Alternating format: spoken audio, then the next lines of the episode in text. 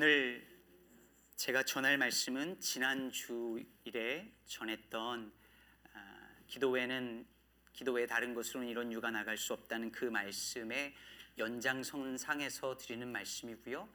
한 개인에게 드리는 말씀만이 아니라 우리 교회 전체 또는 음, 오늘날의 교회를 향한 공동체를 향한 말씀입니다. 여러분 그렇게 믿음으로 말씀 받는 시간이 되셨으면 좋겠습니다.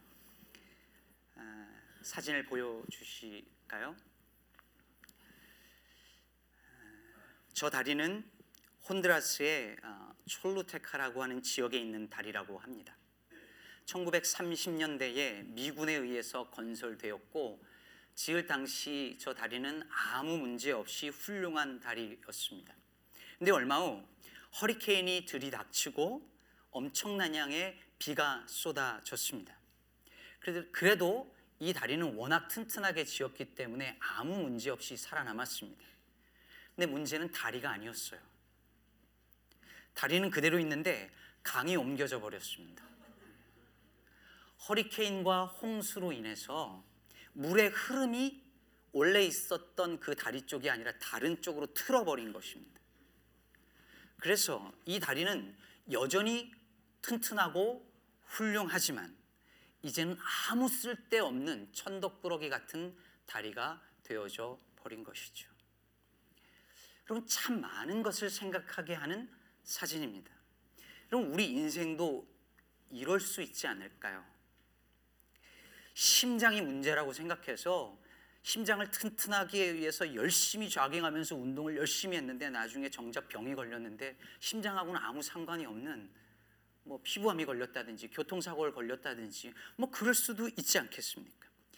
열심히 이렇게 하면 내 인생을 열심히 빌드업하는 것 하고 이렇게 하면 행복해질 수 있을 거라고 믿고 이렇게 하면 인생활 성공하고 자녀들 잘 키울 것이라고 생각했는데 이렇게 사는 것이 맞다고 생각했는데 그래서 정말 열심히 살아왔는데 만일 내 모습이 저 상황이라면 내가 다 늙어서 나이 들고 나서 내가 엉뚱한 데다 다리를 지은 것 아닌가라는 마음이 든다면 얼마나 기가 막히고 허망할까요?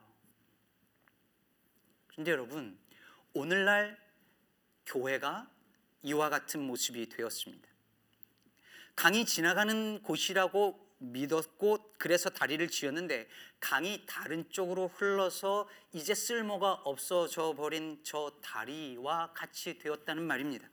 분명히 주님께서 이 길로 오실 줄 알고 교회를 짓고 열심히 봉사하고 선교하고 다 했는데 정작 주님이 다른 길로 가시는 것 아닌가라는 생각이 드는 요즘입니다.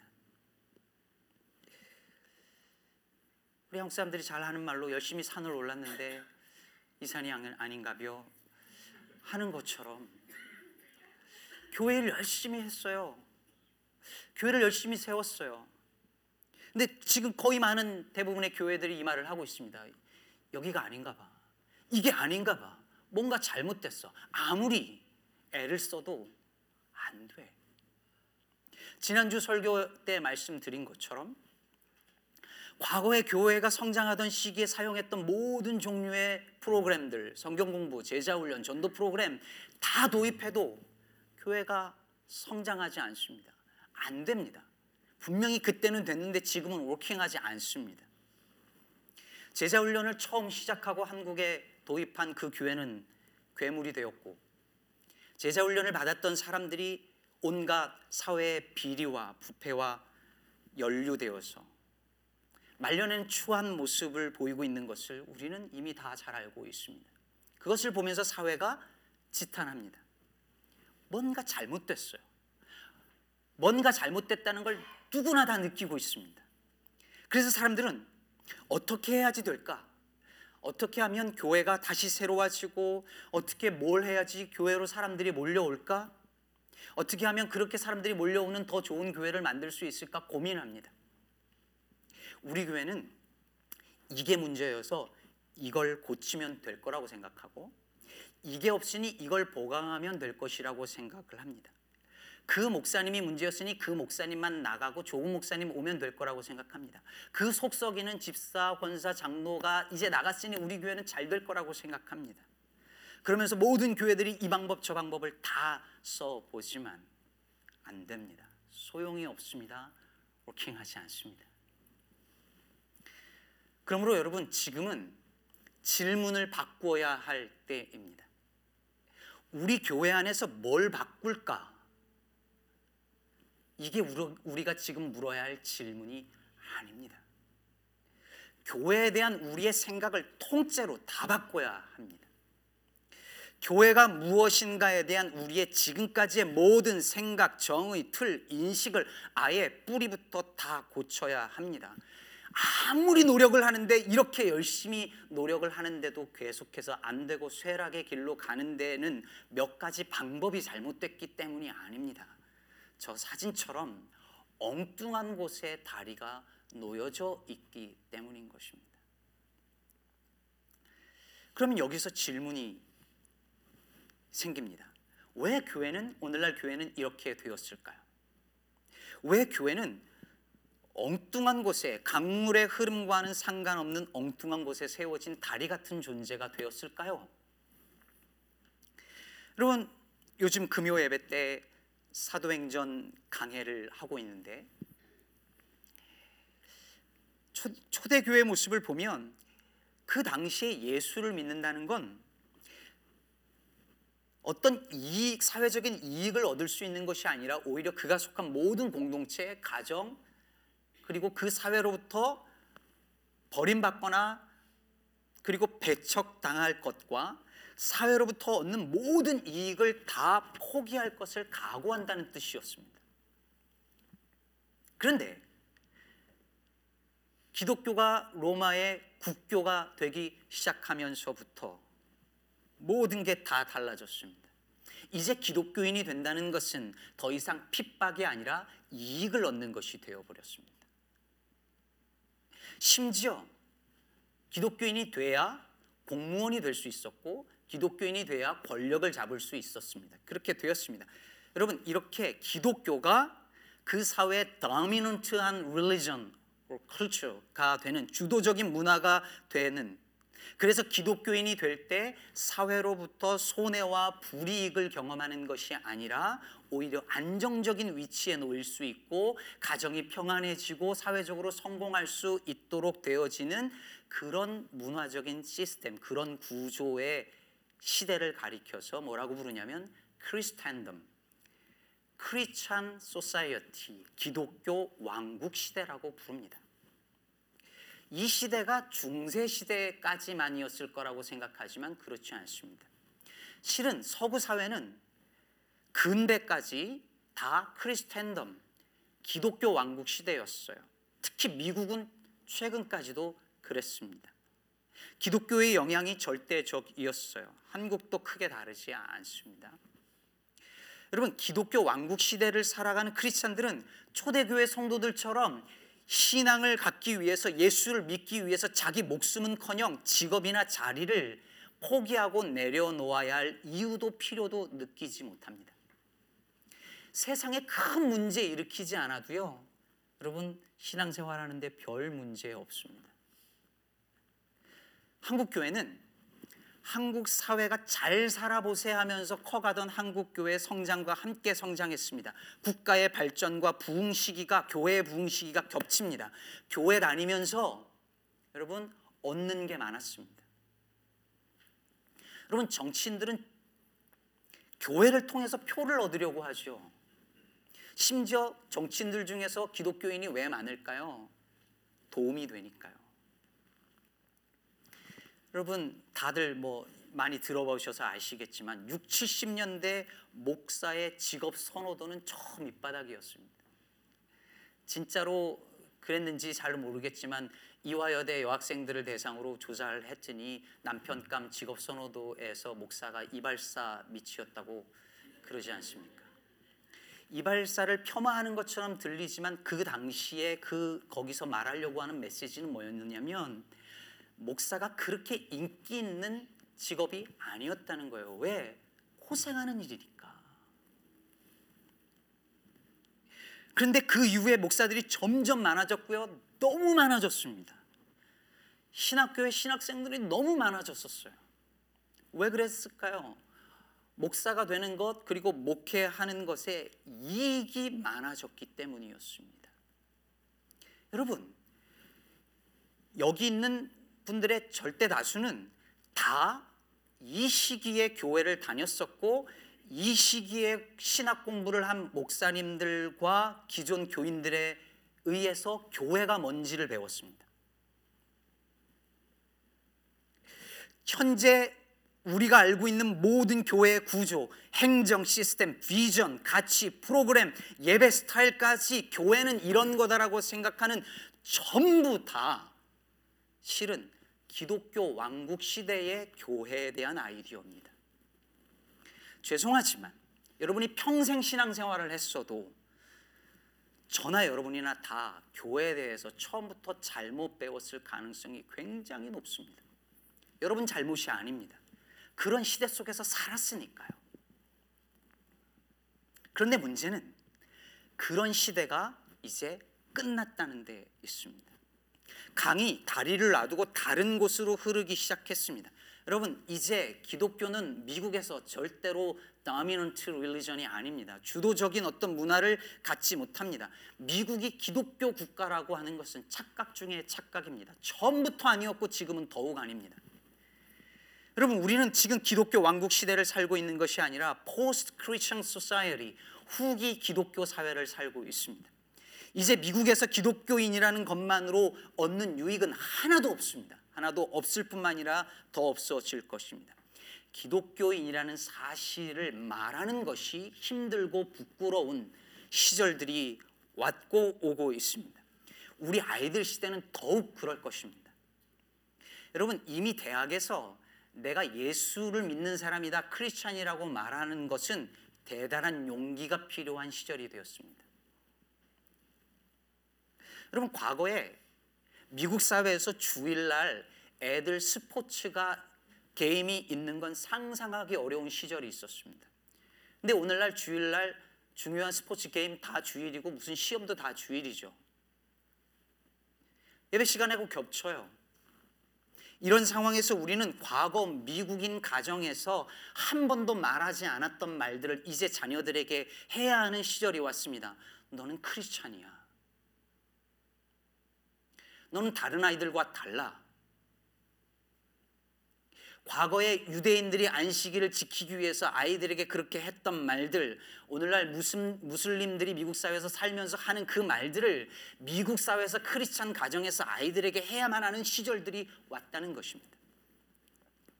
여러분 이제 제가 왜 오늘날 교회가 아까 본 사진 속의 그 브릿지와 같다고 하는지 공감이 되십니까?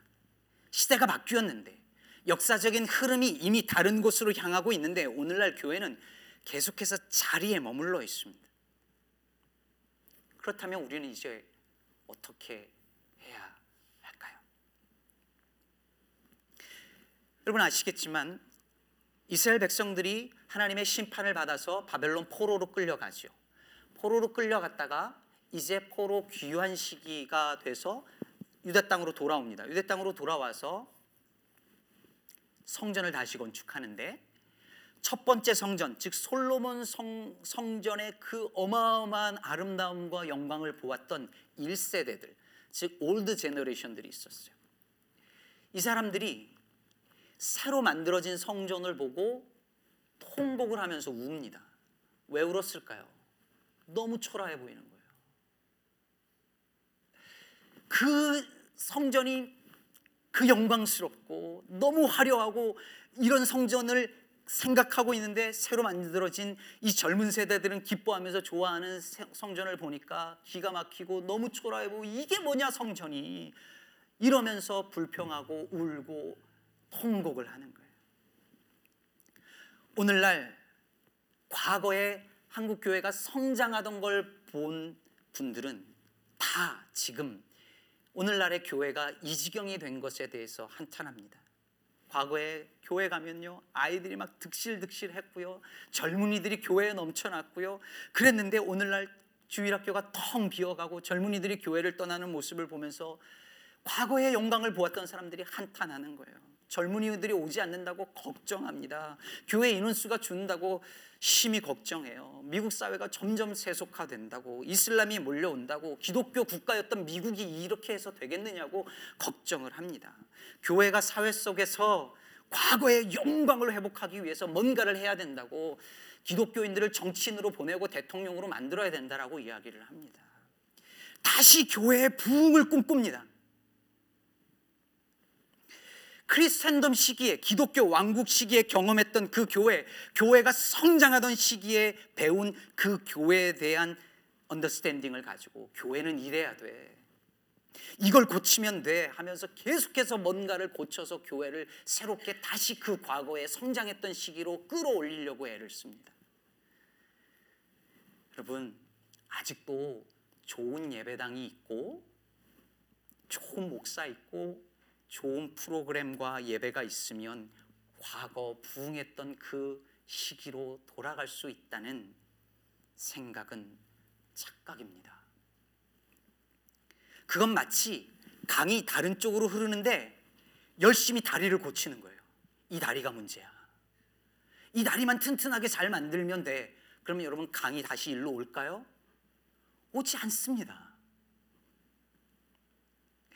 강이 다른 쪽으로 흐르기 시작했는데 과거의 다리를 붙들고 더 멋있게 더 튼튼하게 다시 지으면 만들면 될 것이라고 생각하는 것과 전혀 다르지 않은 행동들을 오늘날 교회들이 하고 있는 것입니다.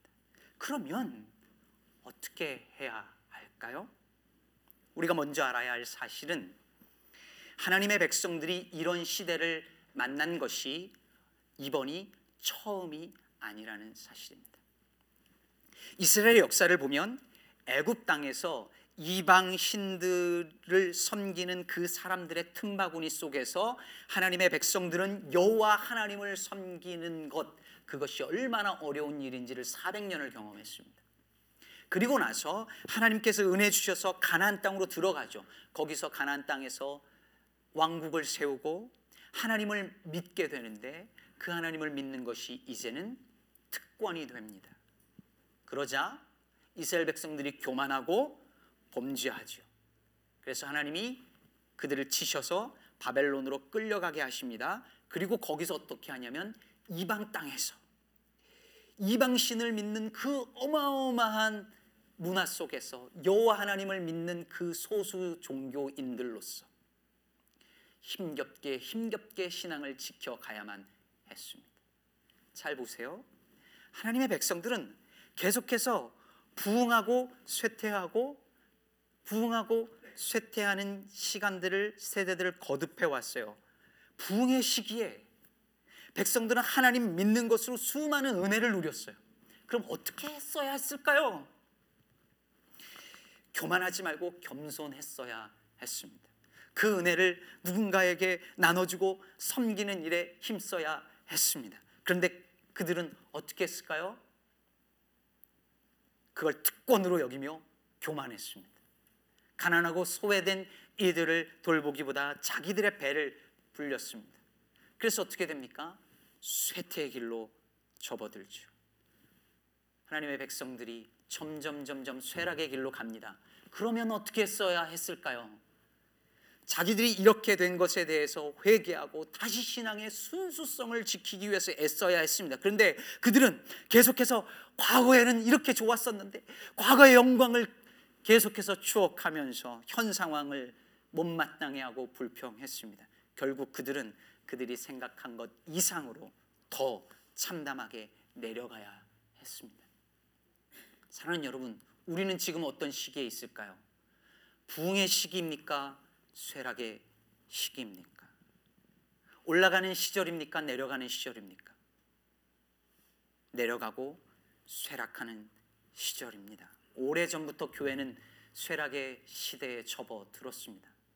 정말 아픈 말이지만 목사로서 이렇게 말씀드리는 것이 저에겐 너무너무 고통스럽고 쓰린 이야기지만 저는 제가 살아 목회하는 동안에 우리 한국 교회가 과거와 같은 교회의 부흥을 경험할 수 없을 거라고 생각합니다. 그걸 알면서도 목회하는 목회자의 심정을 여러분 이해하시겠습니까? 사랑하는 여러분, 교회가 내려가는 시기에 우리가 고민해야 할 질문은 어떻게 하면 다시 치고 올라갈까가 아닙니다. 그건 우리의 일이 아니라 하나님의 일이죠. 그러므로 교회가 내리막길로 접어든 시기에 우리가 물어야 할 질문은 어떻게 하면 다시 치고 올라갈 것인가가 아니라 어떻게 하면 잘 내려갈 것인가입니다. 여러분 한 사람의 인생도 마찬가지입니다. 나이가 들고 늙어가면서 한 인생이 물어야 할 질문은 어떻게 하면 다시 내가 젊을 때처럼 될 것인가, 어떻게 하면 젊어질 것인가가 아니라 어떻게 하면 내 인생을 잘 내려가서 마무리할 것인가입니다. 성경과 역사를 보면 교회가 내려가던 시기에 과거의 영광을 그리워하면서 어떻게든 치고 올라가려고 몸부림쳤던 사람들은 아예 역사 속에서 사라졌습니다. 그러나 내려가는 시기에 이것이 하나님께서 하시는 일인 줄 알고 겸손하게 잘 내려간 사람들이 있었습니다. 이사야 선지자가 그랬고 예레미야 선지자가 그랬습니다. 그리고 하나님은 하나님의 그 백성들을 다시 일으키시는 그 부흥의 시기에 즉 하나님의 그 때에 바로 그 사람들을 통하여서 그 일을 행하셨습니다. 열왕기상 19장에 보면 엘리야가 바알 선지자들과의 싸움에서 승리하고 나서 자신을 죽이려는 이세벨을 피해서 도망가죠. 그리고 하나님께 이렇게 말합니다.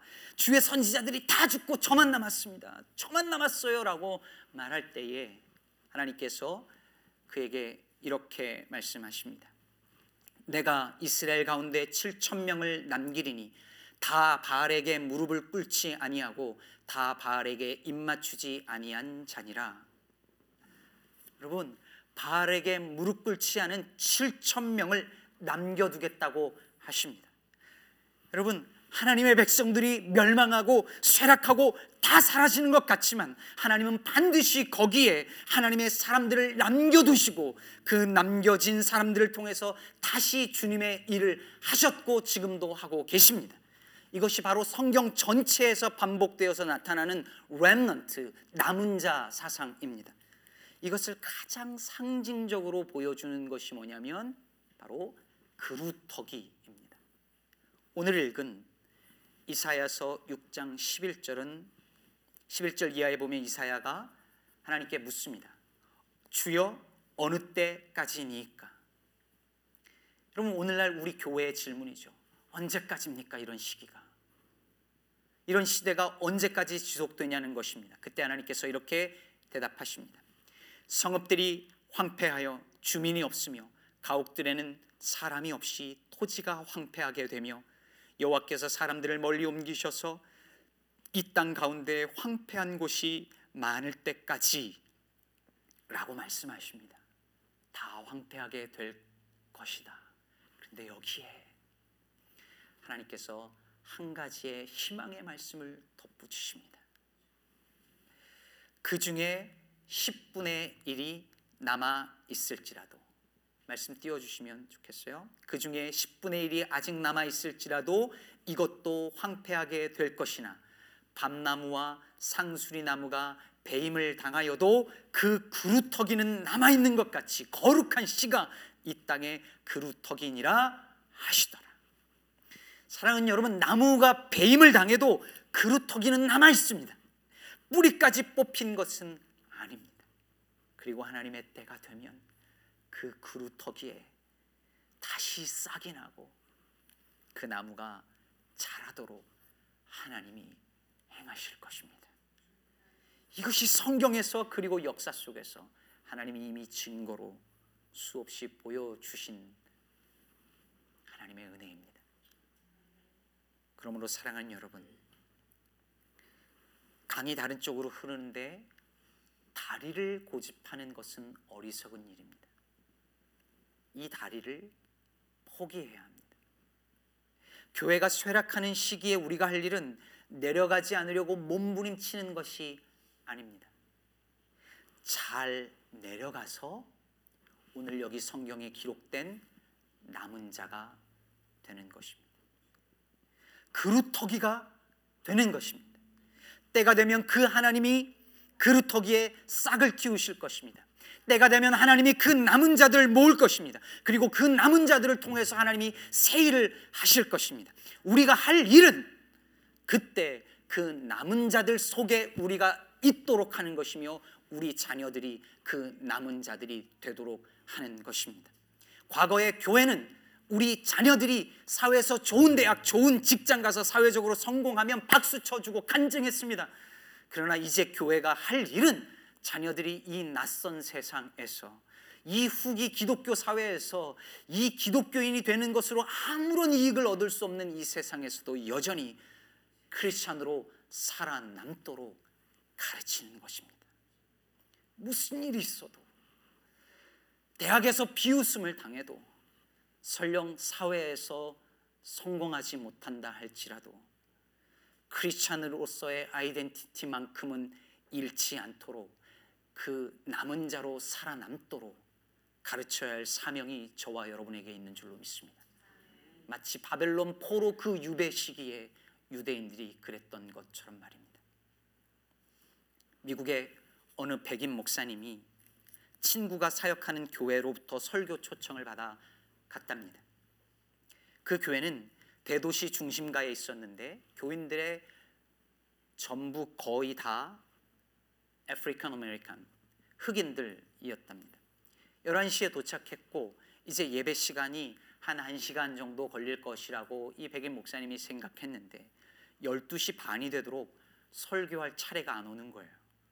계속 찬양하고 박수치고 1시 15분이 되도록 축도를 못했고 목사님이 지쳐버렸습니다.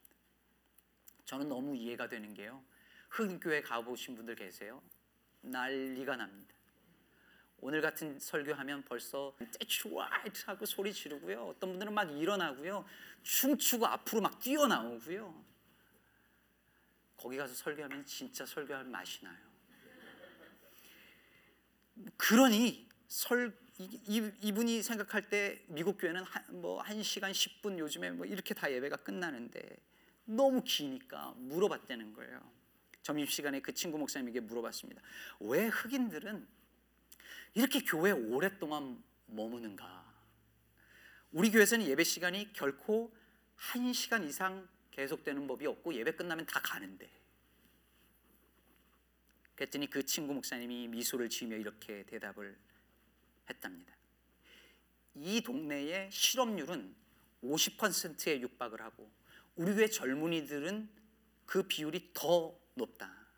이게 무슨 뜻이냐면 한 주 동안 살면서 그들이 보고 듣고 느끼는 모든 것은 뭐냐면 온통 너는 실패자다. 너는 루저다. 너는 아무 가치가 없다. 너는 아무것도 아니다라는 이야기들을 수도 없이 보고 듣고 느낀다. 그래서 나는 한 주에 한 번 그들을 이곳으로 다 모이게 해서 그들의 생각을 바르게 다듬어 주어야만 한다.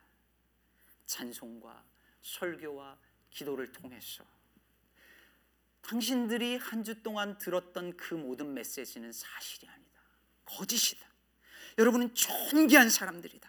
하나님은 여러분을 사랑하시고 여러분을 선택하셨고 여러분들은 너무 귀한 하나님의 자녀들이다라고 이야기하면서 이 세상이 철저히 뒤집어, 뒤집어 버린 그것들을 다시 똑바로 세우기 위해서 시간이 길게 필요한 것이다라고 말했다는 것입니다.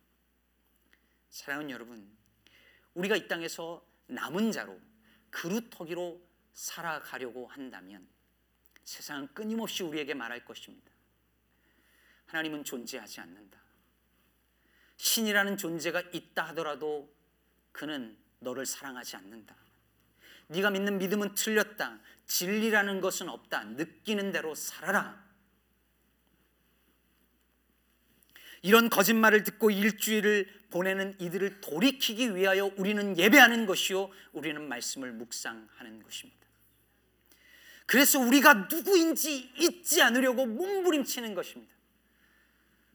이것이 바로 이 땅에 남은 자로 살아가는 그루터기가 해야 할 사명인 줄로 믿습니다. 말씀을 정리하겠습니다. 저는 이 시대야말로 교회가 마침내 교회다워질 수 있는 기회라고 믿습니다. 이제 보십시오. 이제 교회 안에는 교회를 통해서 어떤 형태의 유익이든 그걸 원해서 오는 사람들은 다 떨어져 나갈 것입니다. 이민사회에 적응하기 위해서 이민교회에 와서 사회적인 모든 혜택과 정보를 누리려고 했던 사람들 더 이상 교회에 오지 않습니다. 교회 와서 존경받고 집사 권사 장로가 되어서 어떤 특권을 누리고 지지를 받고 오려고 하는 사람들 애들의 인성 개발, 사회성 개발에 혹시 도움이 될까 해서 교회로 오는 부모들 다 떠날 것입니다. 교회가 나를 인정해 주지 않는다고 실망한 사람들 다 떠날 것입니다. 교회의 목회를 통해서 개인적인 욕망을 이루려고 하는 목사들 다 떠날 것입니다. 그렇게 교회는 점점 소수가 되어지겠지만 거기에 남은 자들은 진짜 교회가 될 것입니다. 저는 우리 시카고 기쁨의 교회가 그런 교회가 되기를 간절히 바랍니다. 여러분 모두가 그 남은 자로 살아남으시기를 축복합니다. 우리 교회가 하나님께서 새로운 역사를 위해서 사용할 그 남은 자들의 공동체 그루터기 교회가 되기를 주님의 이름으로 축복합니다. 기도하겠습니다.